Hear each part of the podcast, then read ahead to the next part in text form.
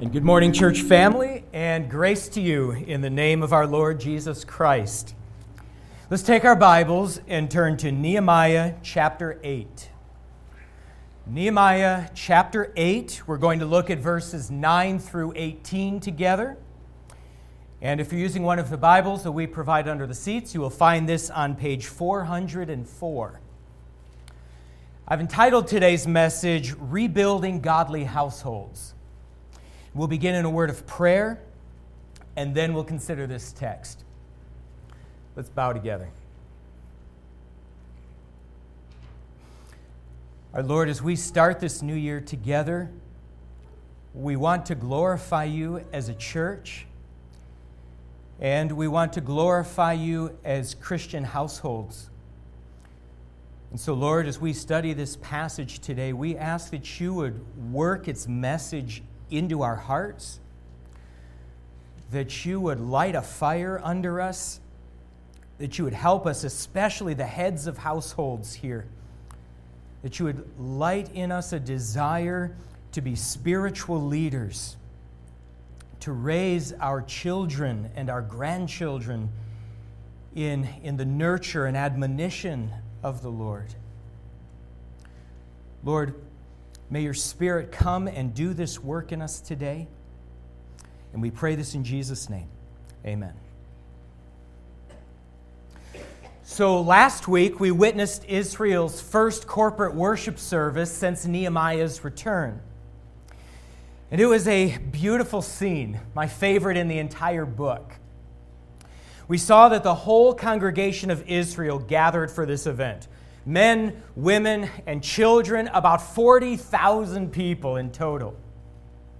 And they stayed together from early morning until midday. And as the service began, Ezra the scribe ascended this great wooden platform built for the purpose. And he took a copy of the scriptures with him. And the congregation watched as Ezra opened the scriptures before them. And when he did this, all the people just spontaneously rose to their feet. And then Ezra led the congregation in prayer. And he said, "Thank you, God, for bringing us back from our exile. And thank you, God, for helping us rebuild Jerusalem's walls." And he said, "Thank you, God, for giving us the scriptures so that we might know you and know your will for us." And as he prayed to God, all of the congregation of Israel said, "Amen, amen." That meant, "Yes, Lord, we affirm everything that Ezra is saying to you." And then Ezra read from the scriptures, and the congregation listened. And he expounded the scriptures so they could understand its meaning. And Ezra did this from the platform while the Levites and other religious leaders panned out into this great congregation. They wanted to make sure that everyone could hear the scriptures and could understand, and so they repeated Ezra's words to all of the people. It was a remarkable event in Israel's history. In chapter eight, verse eight says that all the people understood the scriptures as a result of this service. Well, now in today's text, friends, we're going to see the spiritual impact that God's Word had on this great congregation, and especially the impact that it had upon their family life. And as we work through this passage together, we're going to learn an important lesson about families. We're going to see that strong families are built on a spiritual foundation. They're built on a spiritual foundation. And that they are led by godly dads. I want to explore this with you today, beginning with the first part of that statement, that strong families are built on a spiritual foundation. We see this in verses nine through twelve. Allow me to read those verses to you. It says, "And Nehemiah, who was the governor, and Ezra the priest and scribe, and the Levites who taught the people, said to all the people, 'This day is holy to the Lord your God. Do not mourn or weep.' For all the people wept as they heard the words of the law. Then they said to them, 'Go your way. Eat the fat and drink sweet wine, and send portions to anyone who has nothing ready. For this day is holy to our Lord. And do not be grieved, for the joy of the Lord is your strength. Verse eleven, so the Levites calmed all the people, saying, Be quiet, for this day is holy. Do not be grieved. And all the people went their way to eat and drink and to send portions and to make great rejoicing, because they had understood the words that were declared to them. These verses give us Israel's reaction to the worship event. And we see two major themes arising from these verses. First is the theme of repentance. You see, as the congregation of Israel listened intently to the word of God, their collective conscience was pricked. And that's because God's word had confronted them with all of their moral failings. As Ezra read the scriptures and then explained it to them, they understood the holiness of God. And they understood that from the, the founding of their nation to the present time, God had always been faithful to them. He was a covenant-keeping God, and every last word of His promises He had fulfilled. But then they also learned some things about themselves. They learned how they were breaking their covenant. They realized that this is why they had been sent into exile. It's because they had turned aside to other gods, and they had descended into every form of depravity. But then they learned how God, in His grace and in keeping with His promises, had regathered them back into the Holy Land once more. And as they learned about all of this, their consciences were just struck. They realized their, their own sinfulness, and this caused them to experience genuine repentance. And we see the, the words of repentance throughout this text. There is mourning and weeping and, and grieving. And friends, all of this was good. It was all good, because repentance is good for the soul. Now, our confession of faith explains repentance this way. It says, repentance is an evangelical grace, which means that genuine repentance is something that God Himself works into our hearts in tandem with His Word. So God brings His Word to bear on our lives, and He awakens us to the reality of our spiritual state before Him. He, he makes us aware of, of sin, and then He prompts us to forsake that sin with godly sorrow for it, and to pursue hard after Him.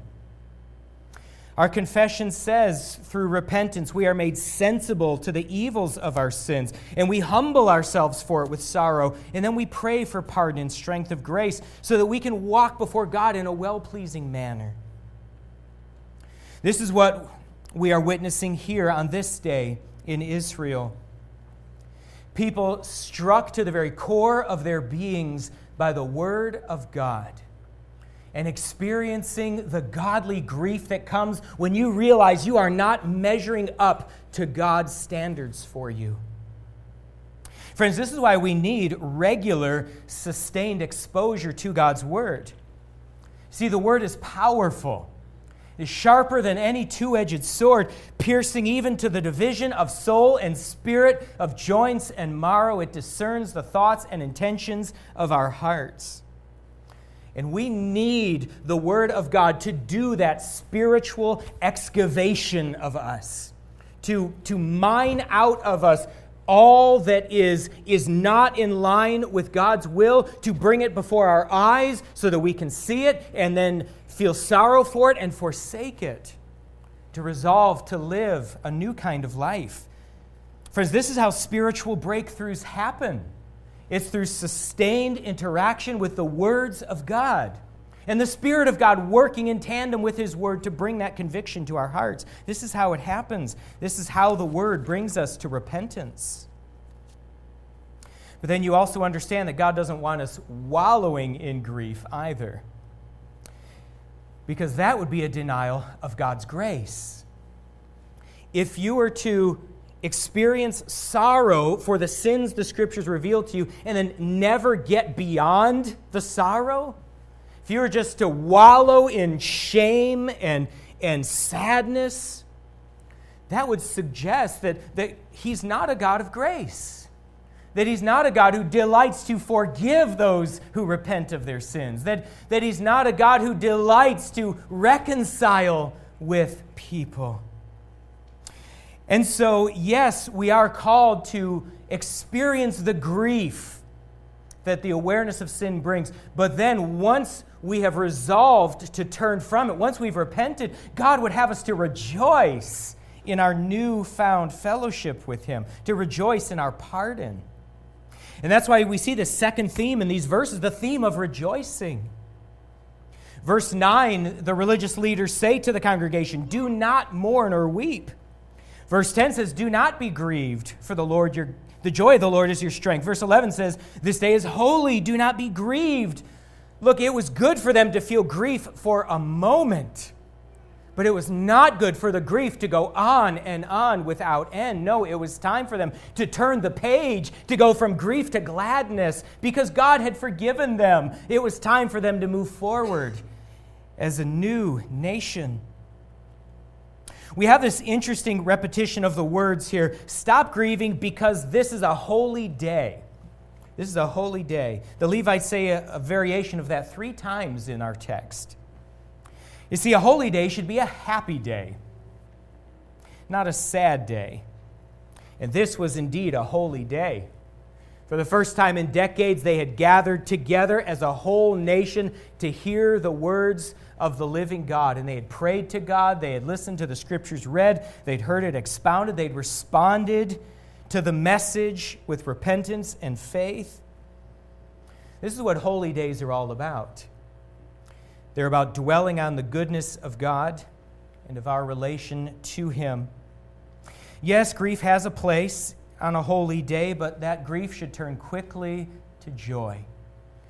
So that's why we find the constant call here. End your grief.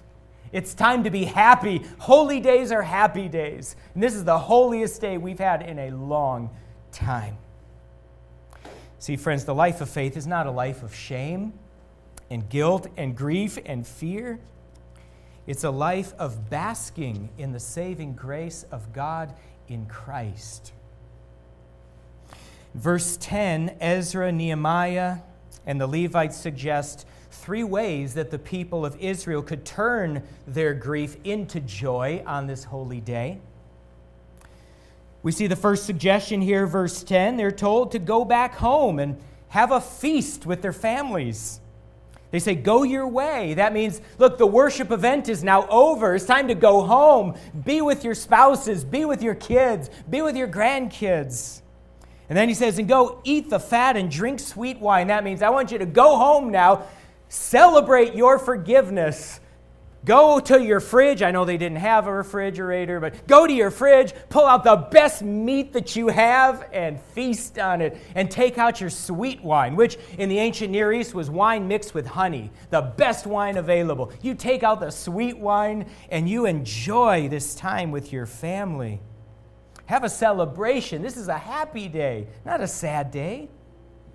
And then second part of verse ten, it says, and send portions to anyone who has nothing ready. So you, you families, make sure that your neighbors have food to celebrate too. It wouldn't do for anybody, for anybody to go without on a happy day like this. So you go, prepare your best food. Check on your neighbors. Make sure they've got food too. If they don't, share what you have with them.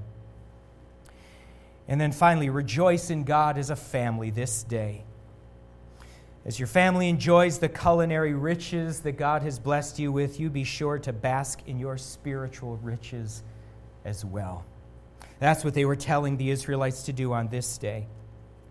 See, friends, of all the joys in life, there is no greater joy than having a clear conscience before God. To know that there is nothing standing between you and your God. He is yours, you are His. That when He looks at you, He sees no sin, He sees only you. You, clothed in the righteousness of His Son. to know that all is well between you and your God. Every sin has been washed away, to know that you have an inheritance waiting for you, kept in heaven for you.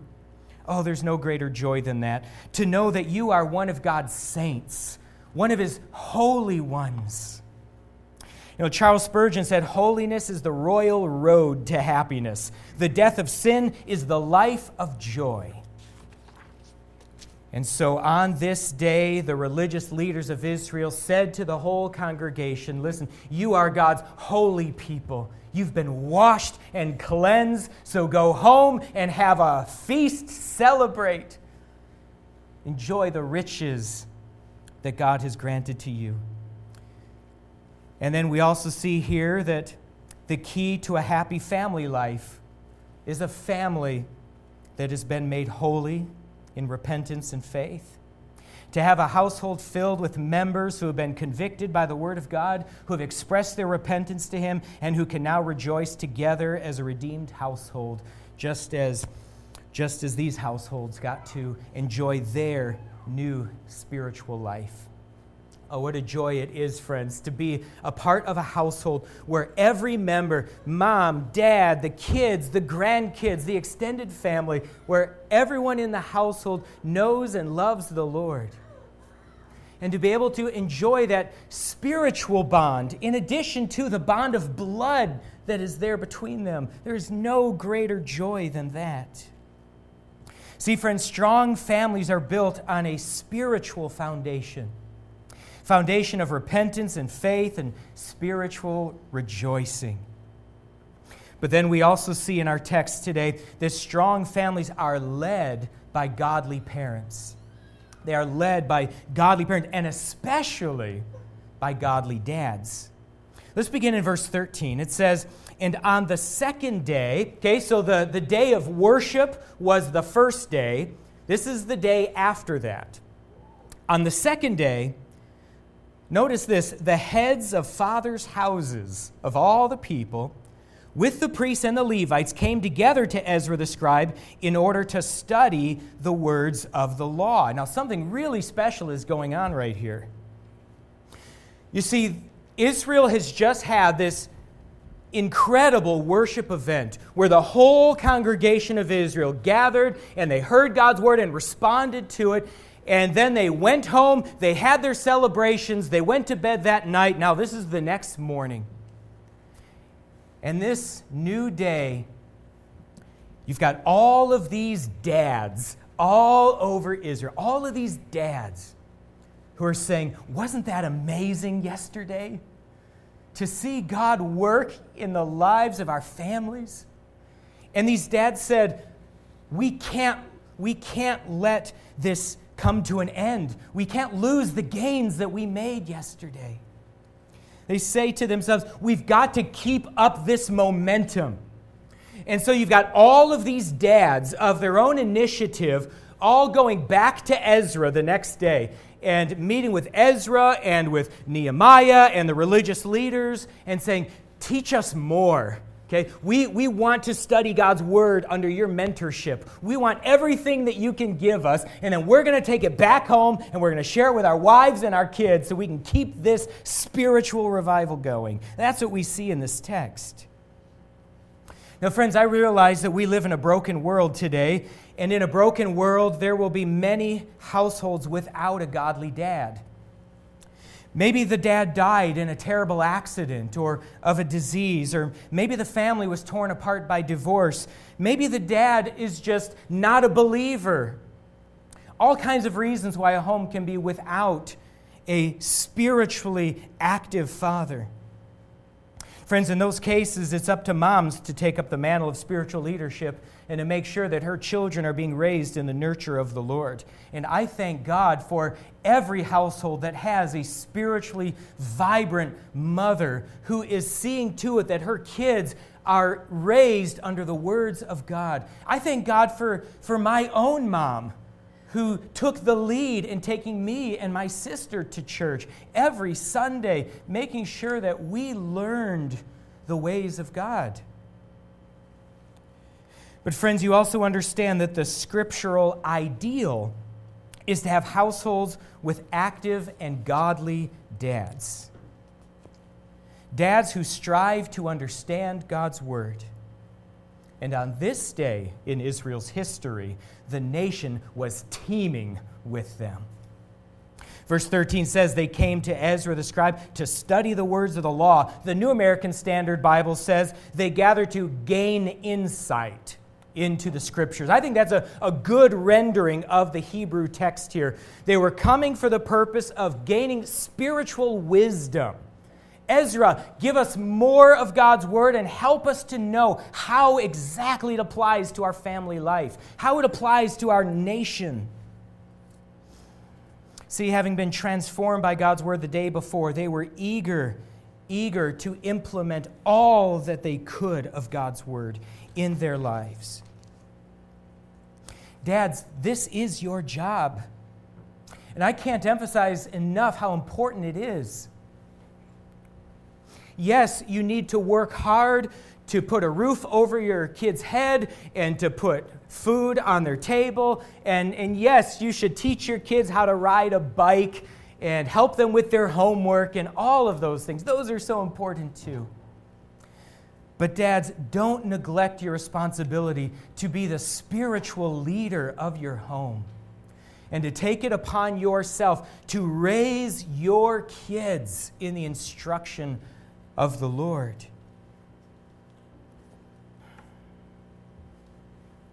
To be this kind of a dad, you're going to have to first be a man of the word yourself. That means you're going to have to, with God's help, find the motivation to be God's kind of a man, to study His word on your own initiative. And then out of the overflow of what God is doing in your life, you will raise your children. You'll say, kids, this is what God is doing in me. Now let me show you how you can live for God too. A dad who leads his kids in prayer and devotions, who reads the scriptures to them and provides sound biblical wisdom when they need it. We need these kinds of dads. Dads who are striving to understand God's word so that they can take it back to their families. We need dads who are making spiritual discoveries from God's word. Look at verses fourteen and fifteen with me. It says, and they found, this is the, all the dads, they found it written in the law that the Lord had commanded by Moses that the people of Israel should dwell in booths during the feast of the seventh month. And that they should proclaim it and publish it in all their towns and in Jerusalem. Go out to the hills, bring branches of olive, wild olive, myrtle, palm, and other leafy branches to make booths, as it is written. Okay? So these fathers, they're all meeting with Ezra and other religious leaders to get grounded in the faith. And as they study the scriptures with Ezra, these dads discover a festival. A festival which God had prescribed for Israel called the Festival of Booths, or sometimes called the Feast of Booths, or the Feast of Tabernacles. They were completely ignorant of this festival. But as they dig into God's word together, as dads with good mentors, they rediscover the festival. Now, what exactly is a booth? Festival of Booths? Well, a booth is just a little shelter made out of leaves and branches. The Festival of Booths was an annual event prescribed for Israel in the law of Moses. Its purpose was to commemorate Israel's wilderness wanderings. Remember when they were rescued out of Egypt, they spent forty years in the wilderness before making it into the Promised Land. Well, during that wilderness wandering, they lived in homemade shelters, tents, things like this. The Festival of Booths commemorated those wanderings. For one week, beginning on the fifteenth day of the seventh month each year, every Israelite family was supposed to give up the comforts of home and to live in a homemade booth, just as their ancestors had done. This would remind them of how God provided for them throughout their wanderings and how God is providing for them still. And it was meant to inspire their trust in God, to know that God would always look after them, that he'd always be there to lead and to guide them. And on this day, these fathers in Israel discovered the Festival of Booths as they were studying the Scriptures. And as they looked on their calendars, they realized that this festival was supposed to be celebrated in less than two weeks. We know from the beginning of the chapter that they're already in the second day of the seventh month. The festival's on the fifteenth day of the seventh month. They've got less than two weeks to pull this festival off. So what are they going to do? Well, the spiritually immature would make excuses, and they would say, oh boy, a week-long festival. Let's put that on next year's calendar. We'll be sure to observe it. But there's no way we can pull this off in thirteen days. That's what the immature would do. But remember, these dads are on fire, okay? They just attended this grand corporate worship event. They have had this fire lit underneath them. They have been spending all this time with Ezra trying to lead their families. And they discover this, there's no way they're going to let this slide for a year. So they look at the festival, they say, okay, we've got less than two weeks to pull it off, we better get to work. Yeah, we just built an entire wall for an entire city, and we just had this massive worship event, but let's go ahead and plan for a giant festival too. They got right to work, and they did so promptly and with rejoicing and with precision. Look at verse sixteen. It says, so the people went out and brought them and made booths for themselves, each on his roof. So back in that day, roofs were flat, so that made a good spot for a little homemade shelter. Others made them in their courts, so some people had little yards.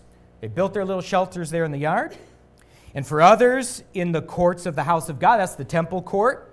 And for others, in the square at the water gate, east side of the city. And in the square at the gate of Ephraim, west side of the city. So anywhere they could find a nice big open space. Rooftops, backyards, temple courtyards, the courtyards around the main gates of the city, anywhere they could find an open space. Families all over Jerusalem started building these little ramshackle huts to live in for seven days. It says they did so with great rejoicing. That's verse seventeen. They did so with great rejoicing. You see, not only was this festival fun, but they were so happy to be rebuilding their national life. It says, all the assembly of those who had returned from captivity made booths and lived in booths. For from the days of Jeshua, the son of Nun, okay, that's just another spelling of Joshua, successor to Moses, from the days of Joshua to their time, the people of Israel had not done this festival properly. It had been centuries since it had been done right.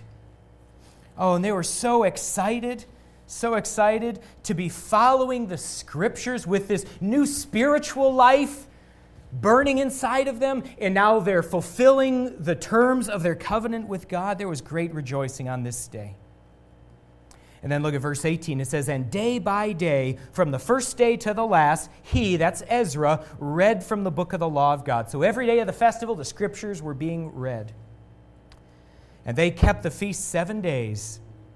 And on the eighth day, there was a solemn assembly according to the rule. So after the festival is over, it's time for another national worship service. And they held that service according to the rule, so exactly as the Scriptures prescribed. My friends, strong nations are built on strong families. And strong families are led by godly dads. And on this day in Israel's history, the nation was coming back to life because their households had been rebuilt on spiritual foundations. And because they had dads all over the nation, excuse me, taking it upon themselves to learn God's word, to make discoveries from his word, and then to take those discoveries back to their wives and their kids and their grandkids, and to implement every last letter of God's word. So dads, I'm going to pick on you this morning. Let me ask you, how's it going? What kind of leadership are you providing in your homes? Does your family look to you as the spiritual leader of your home? Are you known for having spiritual gravitas? Well, if not, here's what it's going to take to become that kind of a man. First, it's going to take regular participation in public worship. Regular participation in public worship. And I say that because that's how Nehemiah chapter eight begins. It's a public worship service, and that is what lights the fire under these dads to go back to their homes and to become spiritual leaders. So dads, if you want to be a spiritual leader in your household, you have got to make public worship a priority. And I know I'm speaking to the choir here because you're all in worship right now, but I know that over time, the temptation can arise to just sleep in or to make excuses and to become lax in your commitment to worship. Oh, dads, I cannot envision a scenario where your family will be spiritually better off by your absence in church. And I know that times can arise when you have to be away. Some of you are first responders. Every other weekend, you've got to be out uh, manning the uh, hospital, or you've got to be making your, your police rounds. Things like that are going to happen, but we cannot allow ourselves to get into a long-term weekly habit of missing out on public worship, because it's going to begin there. You're going to hear the Word of God read and, and sung and prayed and expounded, and it's going to do something inside of you. I've heard this testimony from more than one man in our church.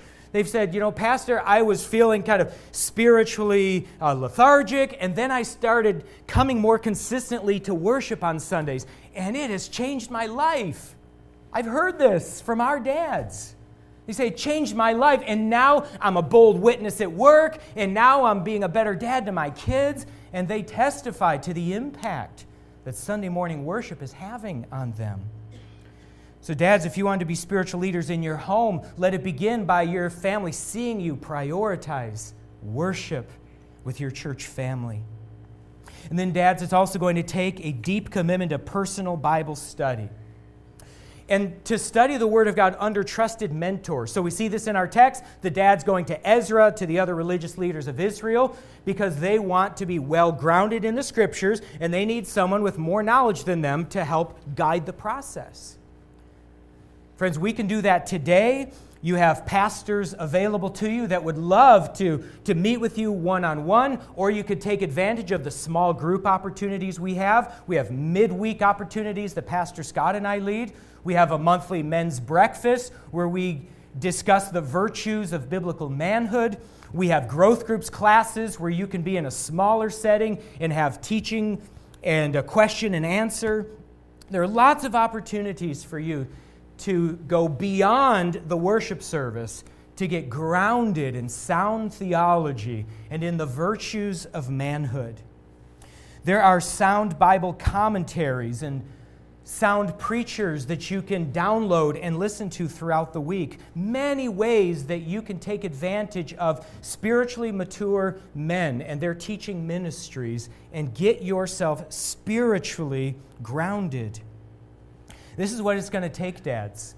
A commitment to worship, a commitment to discipleship, and then a commitment to leading your families to walk in lockstep with the Scriptures. And this is not something you can just manufacture. It will come out of the overflow of what God is doing in your life. As you come to know and love God more, you will feel your commitment to Him grow. As your commitment grows, you will want the people that you love to know God and to love God and to be committed to God with you. Naturally, it will arise from you, prompting you to make Sunday morning a priority, and then to get your kids discipled in, in classes and, and other activities, and to do the work yourself from home. Dads, this is your job. This is the kind of men we need you to be, kind of dads we need you to be. Now more than ever, we need men who are willing to be spiritual leaders in their homes. We need men like Joshua, who said to the people of his generation, "As for me and my house, we will serve the Lord." We need men like Ezra and Nehemiah, who were willing to face all kinds of opposition and threats, but it meant so much to them to lead God's people that they were willing to endure it all for the sake of God's name and for the spiritual good of their nation. We need men like the dads that we witness here in Nehemiah chapter eight. Dads who want to learn God's word and then take it back to their families and to teach their wives and their kids. This is what we need in our day. May God give us godly men. Let's pray together now. Father, we thank you for this text, and please use it in our lives. Help us, Lord, to develop godly households. Lord, thank you so much for the households led by a godly woman. Thank you for her influence, and please, Lord, prosper her work. Prosper the work of our moms. And Lord, I also pray for our dads, that you would help them, Lord, to see that they are called to be the spiritual leaders in their homes. Help them, Lord, to take that work seriously. Help them, Lord, to step into leadership in their church so their family can see their love for you and your cause. And help them to take everything they learn from their local church back home with them as they minister to their wives and to their kids. Lord, help our grandparents to have a deep influence on their grandchildren so that the faith of Christ might be perpetuated to the next generation. Lord, give us spiritual zeal. Give us a multi-generational vision. And we pray these things in Jesus' name. Amen.